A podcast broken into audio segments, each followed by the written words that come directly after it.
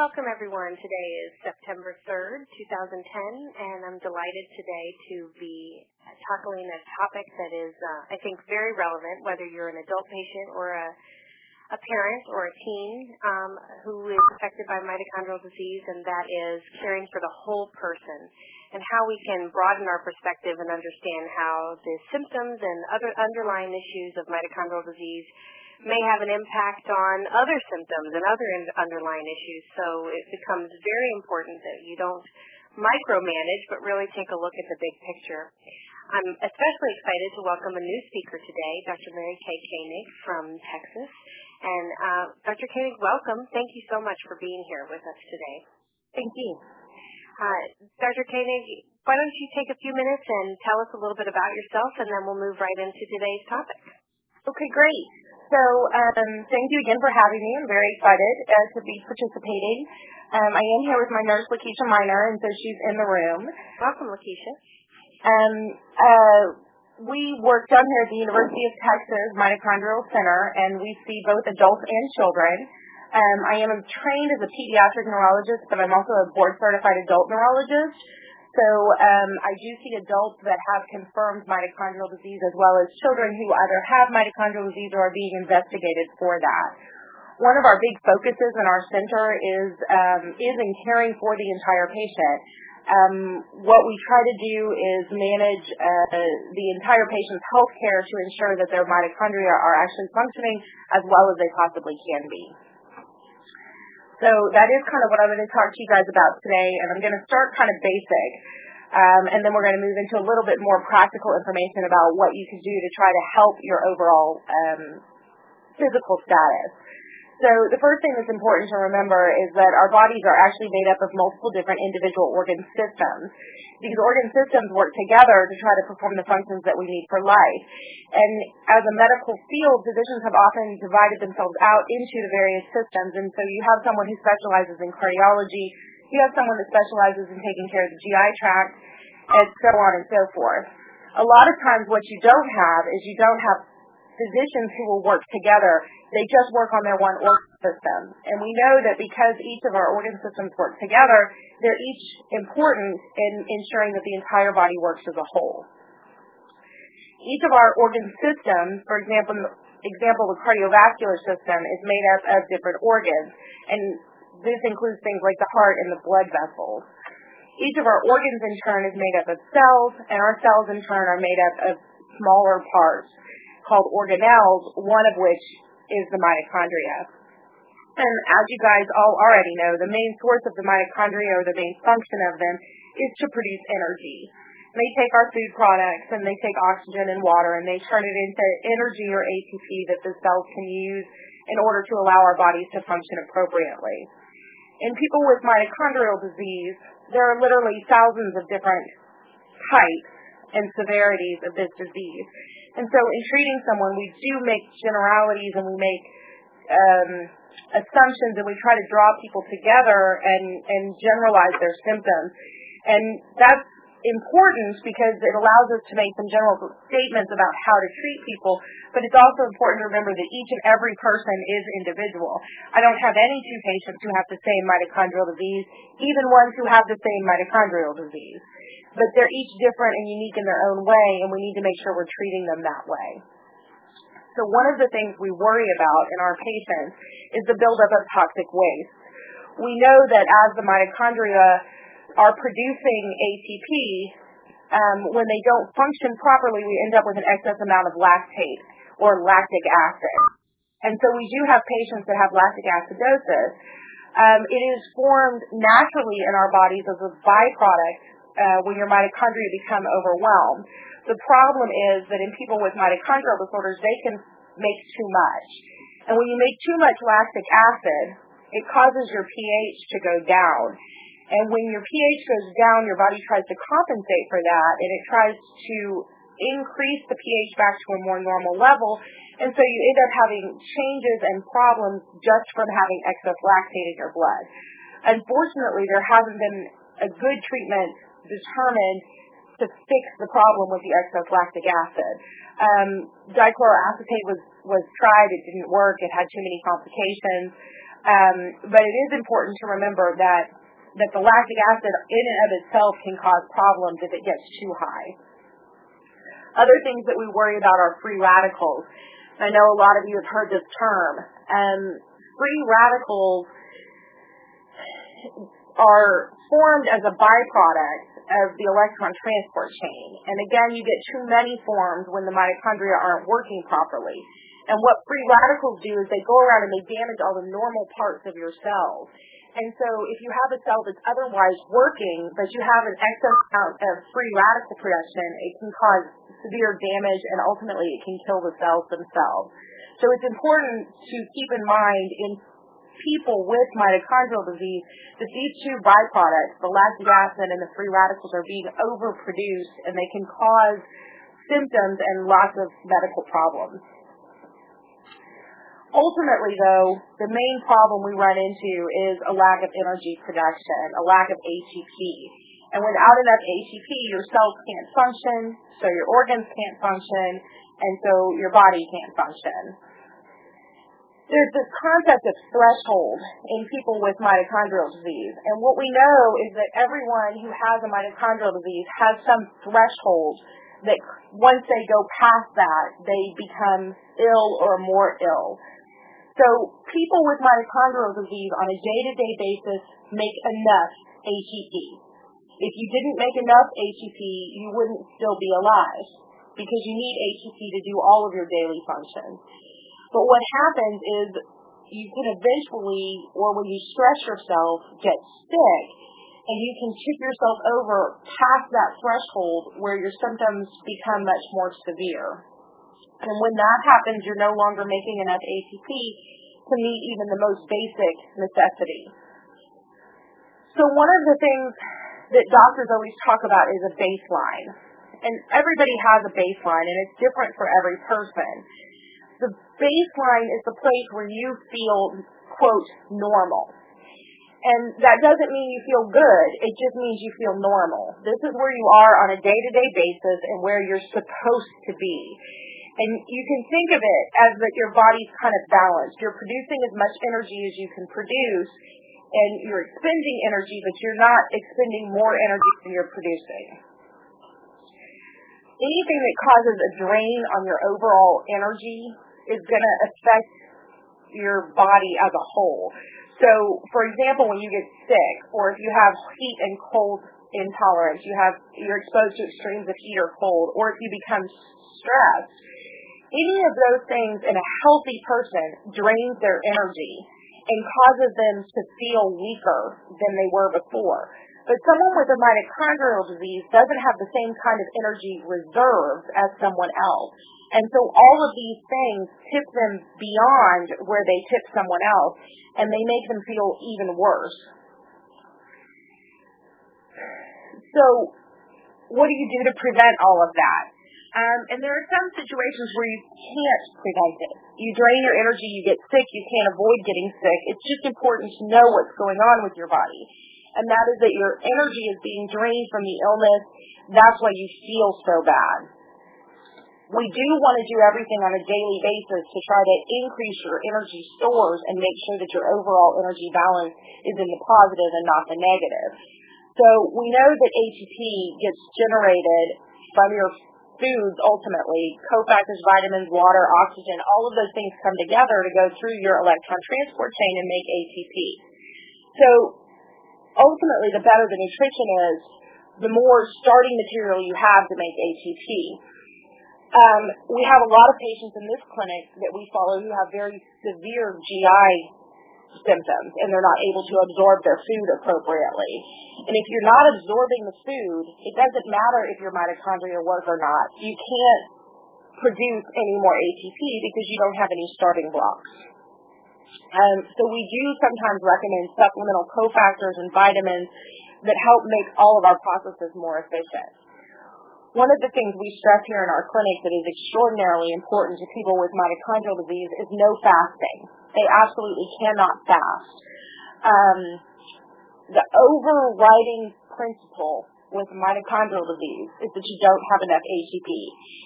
Now, if you take a healthy person and you fast them, they have a bunch of ATP stores that they can use while they're fasting. They don't need to be making energy continuously. If you take someone with a mitochondrial disease and you fast them, they're not able to keep up and they end up depleting their energy stores. So what you want to do is you want to provide a continuous source of energy. So we recommend our patients eat frequent small meals throughout the day. There are some patients that will actually take uh, complex carbohydrates such as starch, uh, cornstarch before they go to bed to try to provide them with a continuous supply of sugar throughout the evening when they're not sleeping. Patients who have to have procedures performed where they're not allowed to eat, we generally will recommend that they be admitted to the hospital the day before and placed on sugar-containing fluids while they're not eating. Um, other things that I get asked about a lot include low-fat diets or high-fat diets. Um, there hasn't really been a lot of research on this. Um, and there are some concerns with making major modifications to the diet. Again, we generally recommend that our patients have a balanced diet. There are certain types of foods, like sugars versus fats, that do different functions in the mitochondria, and some of them may work better for some patients than others. So if you're considering trying a diet, I would suggest talking to your physician about high fat versus low fat and whether they think there would be any benefit for you. But again, it should be different for each person and it's going to have to be tailored to the specific mitochondrial defects that each person has. A lot of other information um, out there talks about uh, medium chain triglycerides or MCT oil and whether or not that would be beneficial. What this does is it can provide an extra substrate for the mitochondria that's more easy to utilize than some other forms of fat. Um, and there are some people who recommend using it, and, and I actually do have some of my select patients on it. The problem is that MCT oil can induce the production of ketones in the body, and ketones are actually acids. And so in people who have excess lactic acid, if you put them on ketones, you can sometimes cause them to, to decompensate or um, become even more ill. So again, I wouldn't consider doing that without the careful supervision of a doctor and without someone who is actually thinking about your your metabolism and why it's different than other people's. We always talk about vitamin supplements, things like coenzyme Q10 and levocarnitine. My um, general opinion is that that there's a lot of evidence that coenzyme Q10 and levocarnitine are beneficial. Um, there's not a lot of evidence that any of the other vitamin supplements are. There's also no evidence that they are not. Um, so I generally recommend all my patients take coenzyme Q10 and levocarnitine, and I kind of leave the rest of them up to the patient. Now, sleep and rest is a very important concept in mitochondrial disease, and it's one that we spend a lot of time counseling our patients about. So while you're asleep, your body is expending a very minimal amount of energy. It's keeping your heart beating. It's allowing um, your breathing to continue but there's no muscle movement. There's not a lot of brain activity. Um, your body is spending a lot less energy. And one thing that we're looking into here and doing some research on is, is we've noticed that in our patients, they actually drop their body temperature when they go to sleep. Um, and in doing so, it causes their heart rate to slow down and their blood pressure to go down. And this then conserves even more ATP as opposed to having to keep your heart rate up. Um, so we do believe that our patients are, are protecting themselves by doing this. Um, so sleep is a very important time for, for mitochondrial patients. Um, we know that people with mitochondrial disease often require more sleep than other people. And we think about this as a time where they're recharging or regenerating their ATP that's been de- depleted. One thing we see a lot in our patients is this concept that they've done something strenuous today and tomorrow they sleep for the entire day. Um, they also need more sleep on a daily basis. We do take care of a lot of kids, and what we see is that the kids have trouble making it through the entire school day. But you see this problem with people, um, older patients who are also going to work. And so what we recommend is that they actually stop and take a nap in the middle of the day to give themselves some time to recharge. And and even if you're not napping, if you just go sit in a quiet, dark room where you're expending a smaller amount of energy, it allows you to recharge and then perhaps make it through the rest of the day. Another thing that we stress here is pre-symptomatic screening. So we know that a large percentage um, of mitochondrial patients have multiple organ involvement. Um, we know that the heart can be involved, the kidneys are involved in about 10% of our patients. And so one of the things that we try very hard to do is to ensure that if someone is going to experience an organ problem, we know about it usually before the patient has symptoms. The reason is that it's a huge energy drain if someone has um, heart failure. So if you just look at the heart, for example, if the heart is beating on a regular basis that expends a certain amount of energy, if the heart begins to fail, it's going to require more energy for the heart to keep beating than it would if it was healthy.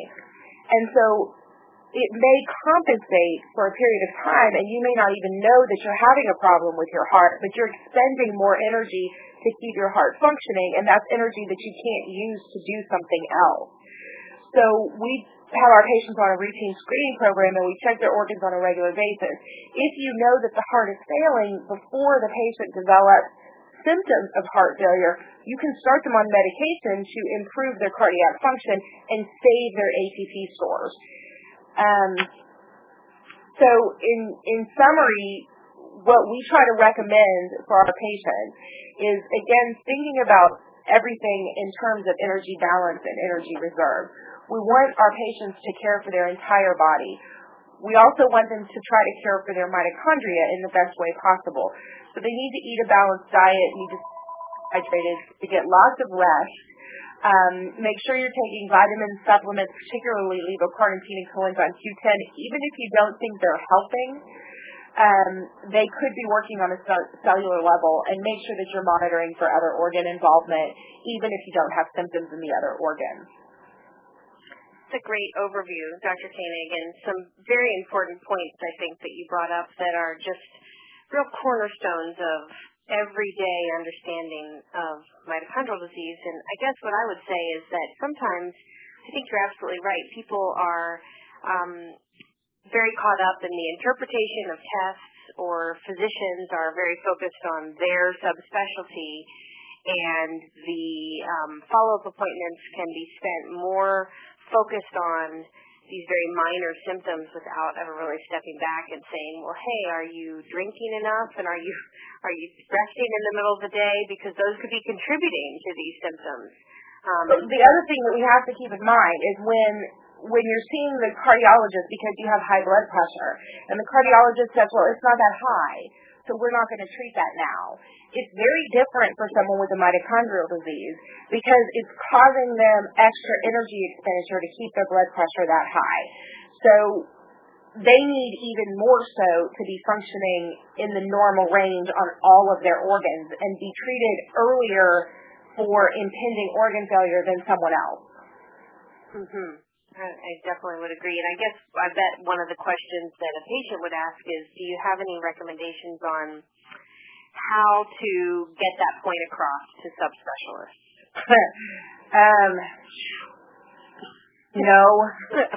um, we beat it into them here at UT, but I would deny that if anybody asked. Um, the main thing is to know your body and to make sure you have physicians that you are working with and that are working with you. Um, if you have someone who is unwilling to learn about your disease, um, they're not going to be providing you with the best care.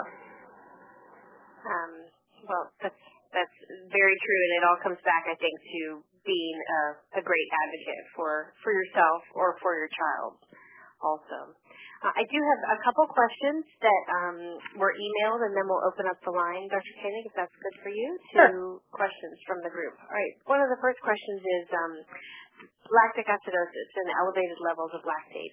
We hear so much about that, and you um, do a great job providing just an, a general overview. Would you talk for a minute about what are some of the problems that this lactic acidosis can cause? We know it's not good, but what what specifically could it contribute to that um, could be troublesome? So this is a problem I actually have with the with with trying to get this concept across to other physicians. So as as lactic acid goes high in the body, which it does in the mitochondrial patients, and even if it's not always high, at times when their body or their mitochondria are stressed, the lactic acid can then go up. So one thing that it's good for is it's a very good marker for a patient to know where their metabolic or their mitochondrial status is from day to day. So we check lactic acid levels in our patients when they're feeling good so we know where their lactic acid levels are supposed to be. And then if they come into the hospital or they go to their doctor or the ER because they're not feeling well, their lactic acid level can give us a good indication of how their mitochondria are functioning right then. So that's one of the things that's very important to us with it. The other thing to keep in mind is that if your lactic acid is increased, your pH is low, and your body compensates for that. And so to do that, there are certain changes that you'll see in your physiology. If you start decompensating or if your lactate levels change quickly, you might start seeing trouble breathing. You might start having problems with your heartbeat. It might become irregular. You can have problems with the blood flow um, to different organs in your body, including your brain, your liver, your kidneys. Um, and you can start seeing a breakdown of some of the proteins in your body, which could result in muscle weakness or muscle breakdown. Great, great answer. And uh, some people get um, a little confused about the specific levels of uh, lactic acid. So uh, what I generally say, and Dr. Koenig, I'd love your buy-in on this, is that you know, above 2.5 is abnormal, and but it's not unusual for people with mitochondrial disease to have lactic acid levels that are somewhere between 3 and 7. But the goal is to try to, with hydration and rest and management, to lower that lactic acid level, lactate level as much as possible. Would you agree or have any comment about that? Yeah, I both agree and have comments. So, um, you know, there are people who, with florid mitochondrial disease, particularly patients with POLG mutations who have normal lactic acid levels. And it's really important to remember that because one, you don't have to have elevated lactate to have a mitochondrial disease. But each patient, patient with a mitochondrial disease, when they are at their baseline, has a normal value for themselves. So when we come up with reference ranges of what's normal, in, in the scale you're talking about with mitochondria or with lactate, usually is up to about 2.2, and they say up to 2.2 is quote normal.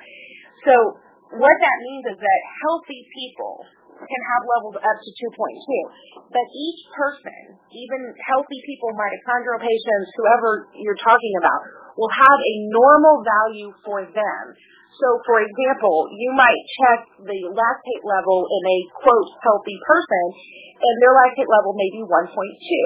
And the next time you check it, it may be 1.1, and the next time you check it, it may be 1.25. If that person's lactate level goes to 2, that's not normal for them.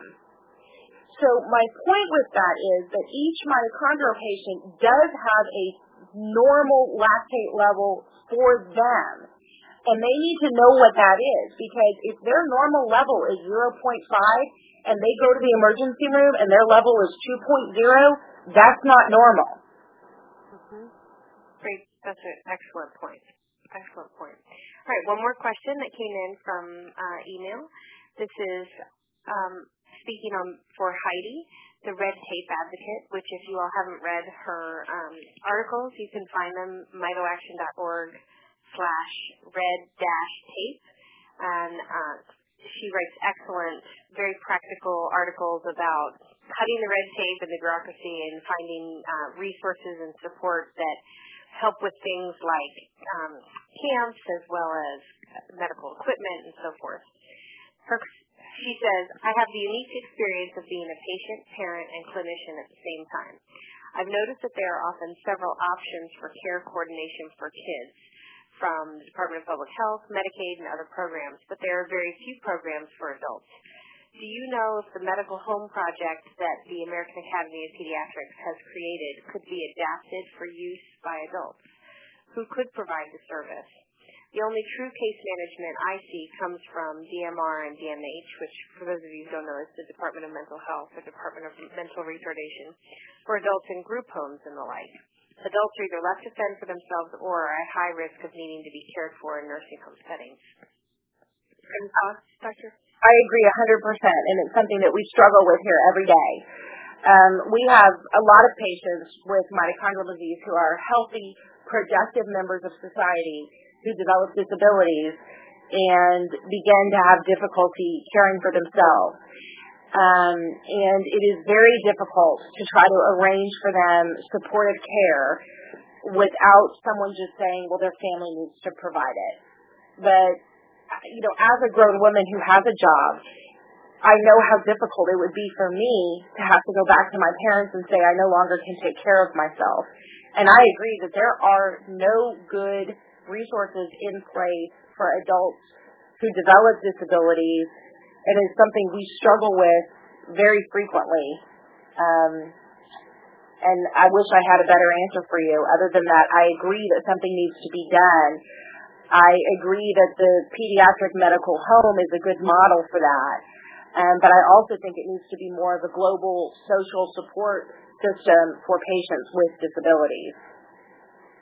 Great. Thank you for that. So, uh, any other comments before I open the lines for um, questions from the group. Dr. Koenig, ready for those questions? I'm ready. Okay. Lynn Tweedy here. All right, everyone. So um, we'll go ahead and open the lines for questions. So uh, I'm sure many of you have qu- comments and questions, and we'll just virtually take turns here and take as many as we possibly can. We've got to still have a good um, amount of time, about 25 minutes. So uh, who'd like to ask the first question? Just please introduce yourself, give us a, a tiny bit of background, and then go ahead and ask your question. Byron Tweedy from Vancouver Island. Uh, mitochondrial sufferer, 79 years old, as I stated at the beginning. Go ahead, Byron. I have a question to ask on behalf of my two children and four grandchildren.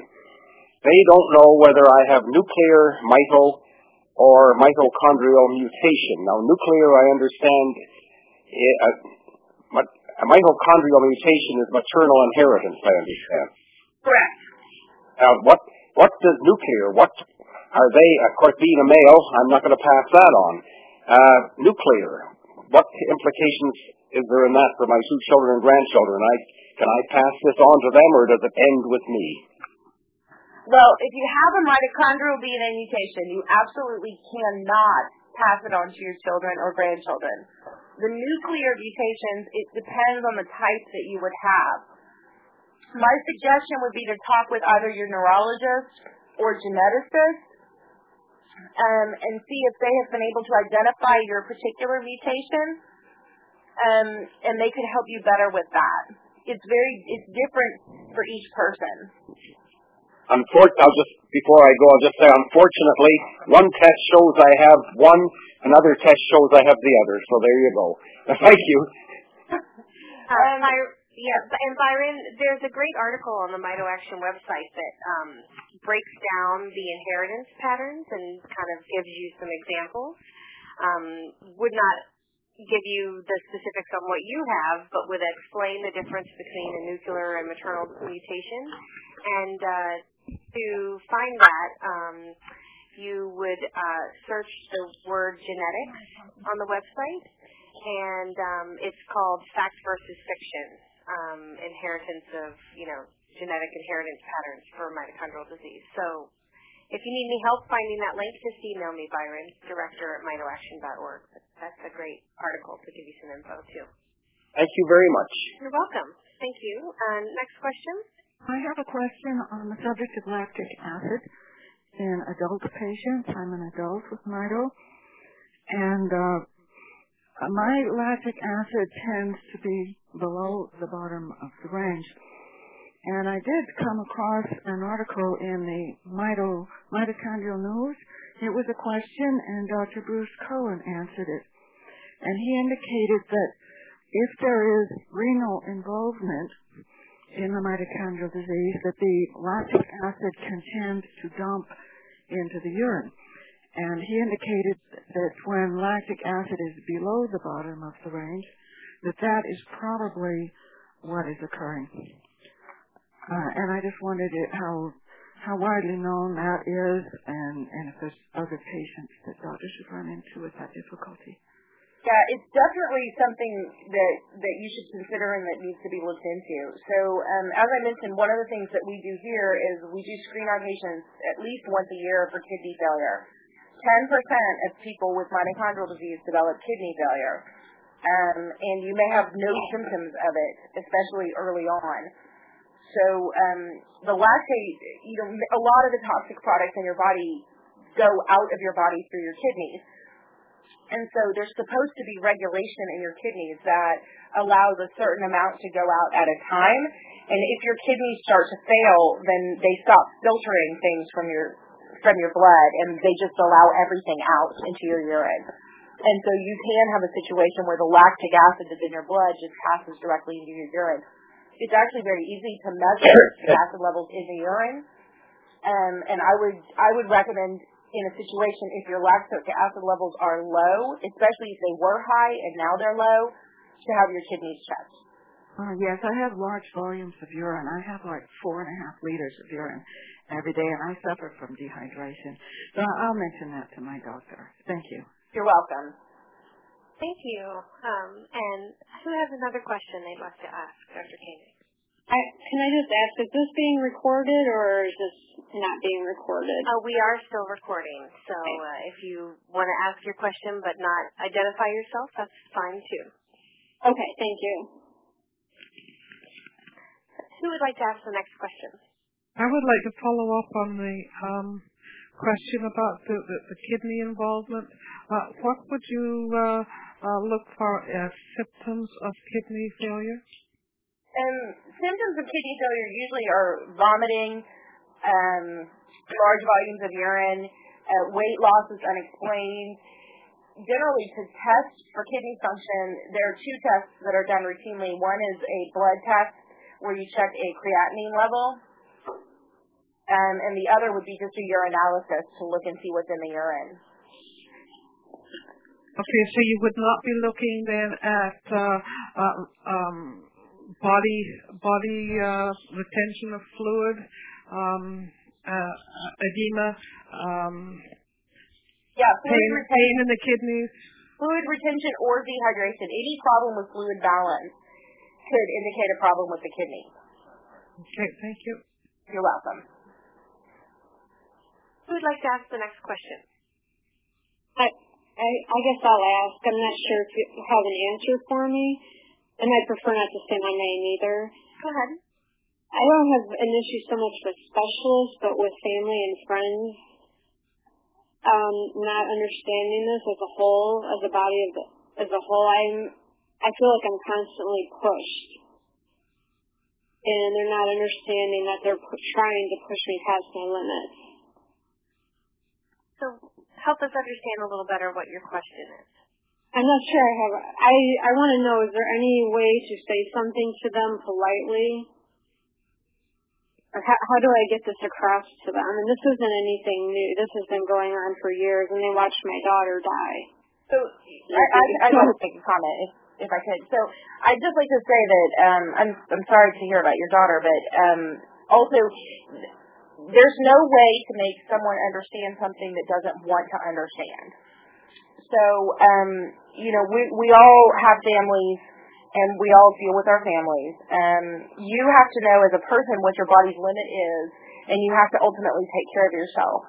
Um, what you can do is you can provide information to your family about your disease and about your particular limitations and you can ask them to read it. And you can give it to them once a week if you want to. Um, but ultimately, it's going to be their decision whether or not they take the time to to learn about it. Okay, thank you. I, I agree. Uh, next next question. Who would like to ask the next question? Hi, this is Anne. Um, I feel like I should know the answer to this question, but I don't feel like I do. So I'm going to ask it anyway. Um, hi, Christy. It's Anne Reckling. Hi. Um, my question is, when you've got a kid that you that believe is a nuclear um, mutation, you know what complex it is. Why is one particularly organ system can be so severely affected and the others very, very mildly? And in this situation, I'm talking about GI. I don't understand if the mitochondria in those particular parts of his body are just poor function, or why is he vulnerable in that particular area? The, the simple answer to that is that we still don't know. Okay. Um, we know that in certain people, certain organs are more affected than others. We also know, uh, you know, we know that the organ systems that require the most energy are the ones that are the most commonly affected. So the GI tract is one of those, the brain is one, the heart is one. Um, we know that those are the systems that are most commonly affected. Why in one person compared to the next person a certain organ system is involved versus different ones in another person, we still don't know why. Okay. Are there any hypotheses? Are there any guesses that they're making yet? Yes. Um, yeah. So in each different part of the body, you have different you have different environments. So, um, for example, the enzyme CK is present in both the heart and is present in the muscles but there's actually a different form of it that's present in the heart versus the form that's present in the muscles. So it's very likely that, particularly with mitochondria, depending on where the mutation is, there's more of it, of that particular protein in the intestines versus the heart versus the brain. Does that make sense? Yeah, it does. Okay, and so we do believe there's going to be some of that that's going to come out to explain why there are different symptoms in different organs. Okay some can be so severe. I mean, he almost doesn't have. He's right one step away from TPN, but his heart's fine, his brain's pretty good, you know. Yeah, and the other thing we talk about is the genetic background. So, what do you have in addition to that mutation? So, we know again that there are certain genes that affect different organ systems. So, you may have there may be some underlying genetic background that's influencing that as well. Okay.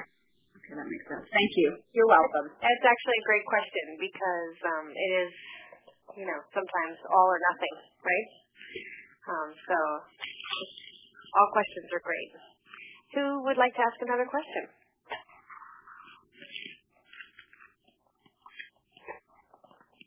Might be your last chance to ask a question to Dr. Koenig, who has some great answers. So, uh, any other questions? I have. Well, Iron here again, since nobody else is jumping in. Uh, Go for it. I'm just wondering to what extent uh, mitochondrial disease can affect the workings of your brain. I was sure a couple of years ago I had galloping Alzheimer's. It turned out the psychoneurologist that tested me said you're in the top 10%, to which I replied, God help the other 90%. But I'm uh, just wondering, uh, does uh, a heart function of 17% ejection fraction would all of these things in combination not necessarily make me senile, but make me slower thinking and less ready to respond, uh, less able to do mathematical calculations in my brain? And it's sort of a general question. I'm just wondering how all of these things work together to affect your mind without necessarily throwing you into dementia. Yeah, um, that's a good question. So a lot of our a lot of my patients do have some form of neurologic involvement or brain involvement. And it ranges from everything from learning disabilities to seizures to dementia to problems with specific skills like math. Um, the brain is extraordinarily complex and it requires a unbelievable amount of energy function. And so um, it seems like every patient with mitochondrial disease should have some brain involvement. But it goes back to that question before of different organ systems in different people. We have lots of patients that don't appear to have any brain involvement, um, and, and some that do. We do notice in our patients that as they get tired, they tend to have more difficulty thinking, and, and that may have to do again with energy levels and overall amounts of ATP that are available. Uh, and Dr. Koenig, let's talk for a minute about the idea of that threshold that you mentioned earlier in our discussion, because I think that that's um, a struggle for some folks too. Is what is the baseline, and how do you um, really know what your threshold is? Can, can we go back to that and talk a little deeper in detail about that?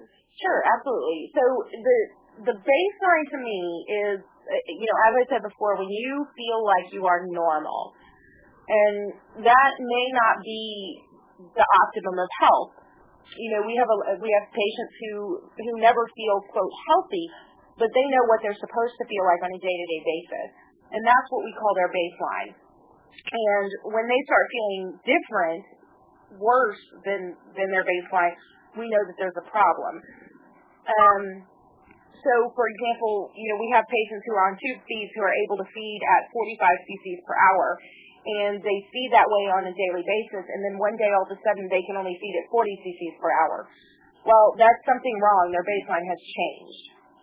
So we we try to think of it as as what happened to cause that change from baseline. And in general, we know that there's a certain amount of ATP required for you to function at your baseline. And at some point, you don't have enough ATP. And so you deviate from your baseline. And that's what I mean when I say a threshold. And it's different for each person. So one of the things you commonly will see is we have a patient who's able to walk. And they walk just fine and they get all around school or work all day long. They go to their car, they drive, they come home. And then one day they decide they're going to go to the mall and they go to the mall for four hours and walk all around the mall. And then the next morning, they can't get up. They're too exhausted. Mm-hmm. Well, they bypass their threshold ability for the day, and they cause themselves to run out of energy. And now they want they need to lay there for six hours and recuperate all of their energy. And it's different for each person with a mitochondrial disease, but it's a common theme that we see again and again, which is there is some amount of activity that they're able to do, but they eventually will reach a limit where they can't do more than that without having to pay for it the next day. So pacing yourself becomes very important. It does, but again, it's also important not to try to compare yourself to somebody else because it's different for each person and you have to learn what works for you. I have another question that's coming in come in through email.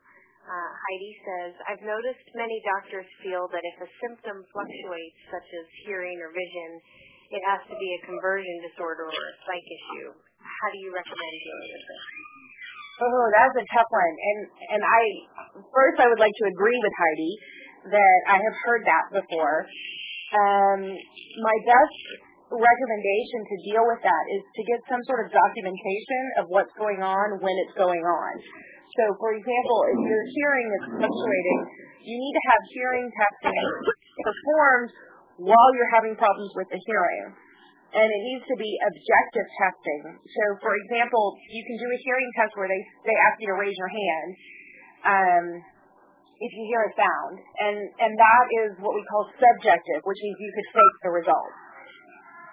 But an objective test is more like a brainstem evoked response which is where we measure the brain waves to see how well the sound is transmitted through the ear to the brain, and you can't you can't fake that. And so if you're able to then get objective evidence that the doctors can't argue with, they have to believe it. Okay. Super. What, um, what is the Go ahead and introduce yourself. Oh, hi Christy, it's Allison from Maine. Go ahead, Allison. Um, I just have a question for you. It's about Charcot-Marie tooth and whether there's any correlation between that and mitochondrial disorder. There's some question that my daughter, she's nine, that she has that as well. She has a very high arched foot. Have you heard of anything like that? Yeah, there, there. Well, first of all, there are types of Charcot-Marie tooth that have now been found to be caused by a mitochondrial disorder. Oh. So we'll start with that. But secondly, the the pes cavus or the the foot that you're describing, mm-hmm. the Charcot-Marie tooth foot, that's a sign of neuropathy, not necessarily Charcot-Marie tooth. So mitochondrial disease does cause neuropathies. And you can see that kind of foot in anybody with neuropathy. The reason the doctor goes to Charcot-Marie tooth when they see that foot is because that's the most common cause of the foot changes like that. So would you would you ever recommend putting she's been through so much putting her through the testing to find out if she has that or is it kind of academic is there really no point so has has, has your daughter been identified with a genetic cause for her mitochondrial disease? Uh, no. So, so likely she has some neuropathy. That's why you see the foot changes. Um, and, and it may help you find the actual genetic cause for her mitochondrial disease. I don't think they're independent of each other. I would think that it's that they're definitely related to one another. Okay, great. Thank you very much. Welcome. Another question that came in through email. Uh, this person says, I was recently diagnosed with complex 1 and 3. Now my daughter, who has not been tested, has been diagnosed with long QT syndrome. Um, and this patient is wondering your opinion on a relationship between the two and if she should be tested. Um, I don't have a lot of cardiology experience, so I don't know what the um, incidence of long QT syndrome is in the general population. Um, I would suggest talking to the, her daughter's cardiologist, and if it's, it's not something that's really common, then yes, she should consider testing the daughter for a mitochondrial disease. Great, thank you. How do you test? Go ahead, we have time for one more question. How do you test an adult for lactic acidosis? I'm sorry, what? How do you test an adult for lactic acidosis? So it's just a blood test. Do you have them run around or, I mean, you just draw their blood? You want to draw it while you're resting. Um, no, so no activity beforehand, and um, you need to draw it without a tourniquet on. So the thing they tie around your arm to draw your blood, you shouldn't have one of those on when they draw it. Okay, thank you. You're welcome. Dr. Koenig, you are just a plethora of information. You, you've answered questions all over the map, and I think you've also really helped just give some great general advice and overview information that is really helpful and, and very practical. Do you have any other thoughts or comments that you would want to share with the group as we wrap up? Um, I just want to say thank you again for inviting me to participate. Um, I have not been that involved with the Mito but I have been on your websites, and I appreciate all of the information that you have out there for your patients. Um, I always want to stress that everybody has a baseline, and, and everybody's baseline is different. So just remember the most important thing in caring for yourself is getting to know where you're supposed to be and recognizing when you change from that. That's great advice. And let's talk for one second about Camp for All. I understand you're the camp doctor, and um, before we got started, we were chatting a minute about this, this earlier. Uh, camp for All is hosting a weekend for mitochondrial disease at the end of October, and uh, both children and their families, as well as adult patients with their spouse or caregiver, are welcome. And uh, Dr. Koenig, could you say a few words about that also? Yeah, we're very excited. Um, I've been to Camp for before, and the camp is designed for people with disabilities um, so that they're able to do everything that everybody else can do. There's a swimming pool um, that you can take wheelchairs into. Um, there's a zip line that's designed that's wheelchair accessible. Um, there's fishing, horseback riding, all kinds of stuff. And in Texas in October, you're going to have about the best weather of anywhere. It's usually very, very pleasant here in October. Um, and we are extremely excited about having this opportunity for um, mitochondrial families to get together and not only enjoy some time outside and enjoy some time with their families, but also to get to know each other and be able to interact and talk about their disease. Well, we're very excited about it also. I think that this is um, extremely important. As many of you know, we sponsored um, many kids who, who went to Camp Korey in Seattle uh, over the summer and are enthusiastically interested in um, partnering with Camp for All for this weekend and for future opportunities for this type of get together. I think it's especially great for the adult patients to be able to be involved also. Um, I've always felt like there's a lot that the parents of children like myself who has a daughter with mitochondrial disease can learn a lot from the adult patient who can verbalize what the symptoms are like. And right. um and so there's there's a real great synergy there.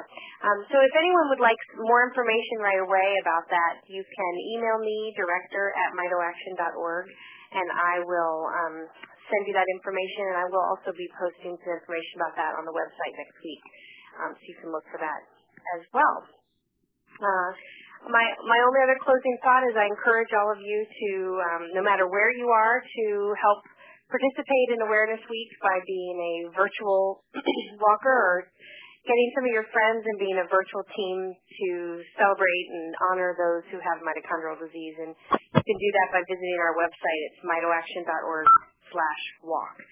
Uh, Dr. Koenig, you really have been such an excellent resource today, and you're obviously so personable and um, so interested in wanting the best thing for your patients. And so I really appreciate that and also very much appreciate your time to talk with us today. Thank you so much. And everyone, please join me in thanking Dr. Koenig. Yes, thank you. Thank you. Koenig. Thank you, Doctor. You were great. You're welcome. So, uh, Dr. Koenig, I'll, we'll look forward to putting the summary up on the website and uh, future conversations. Thank you so much. You're welcome. Bye-bye. Bye. Thanks. Bye.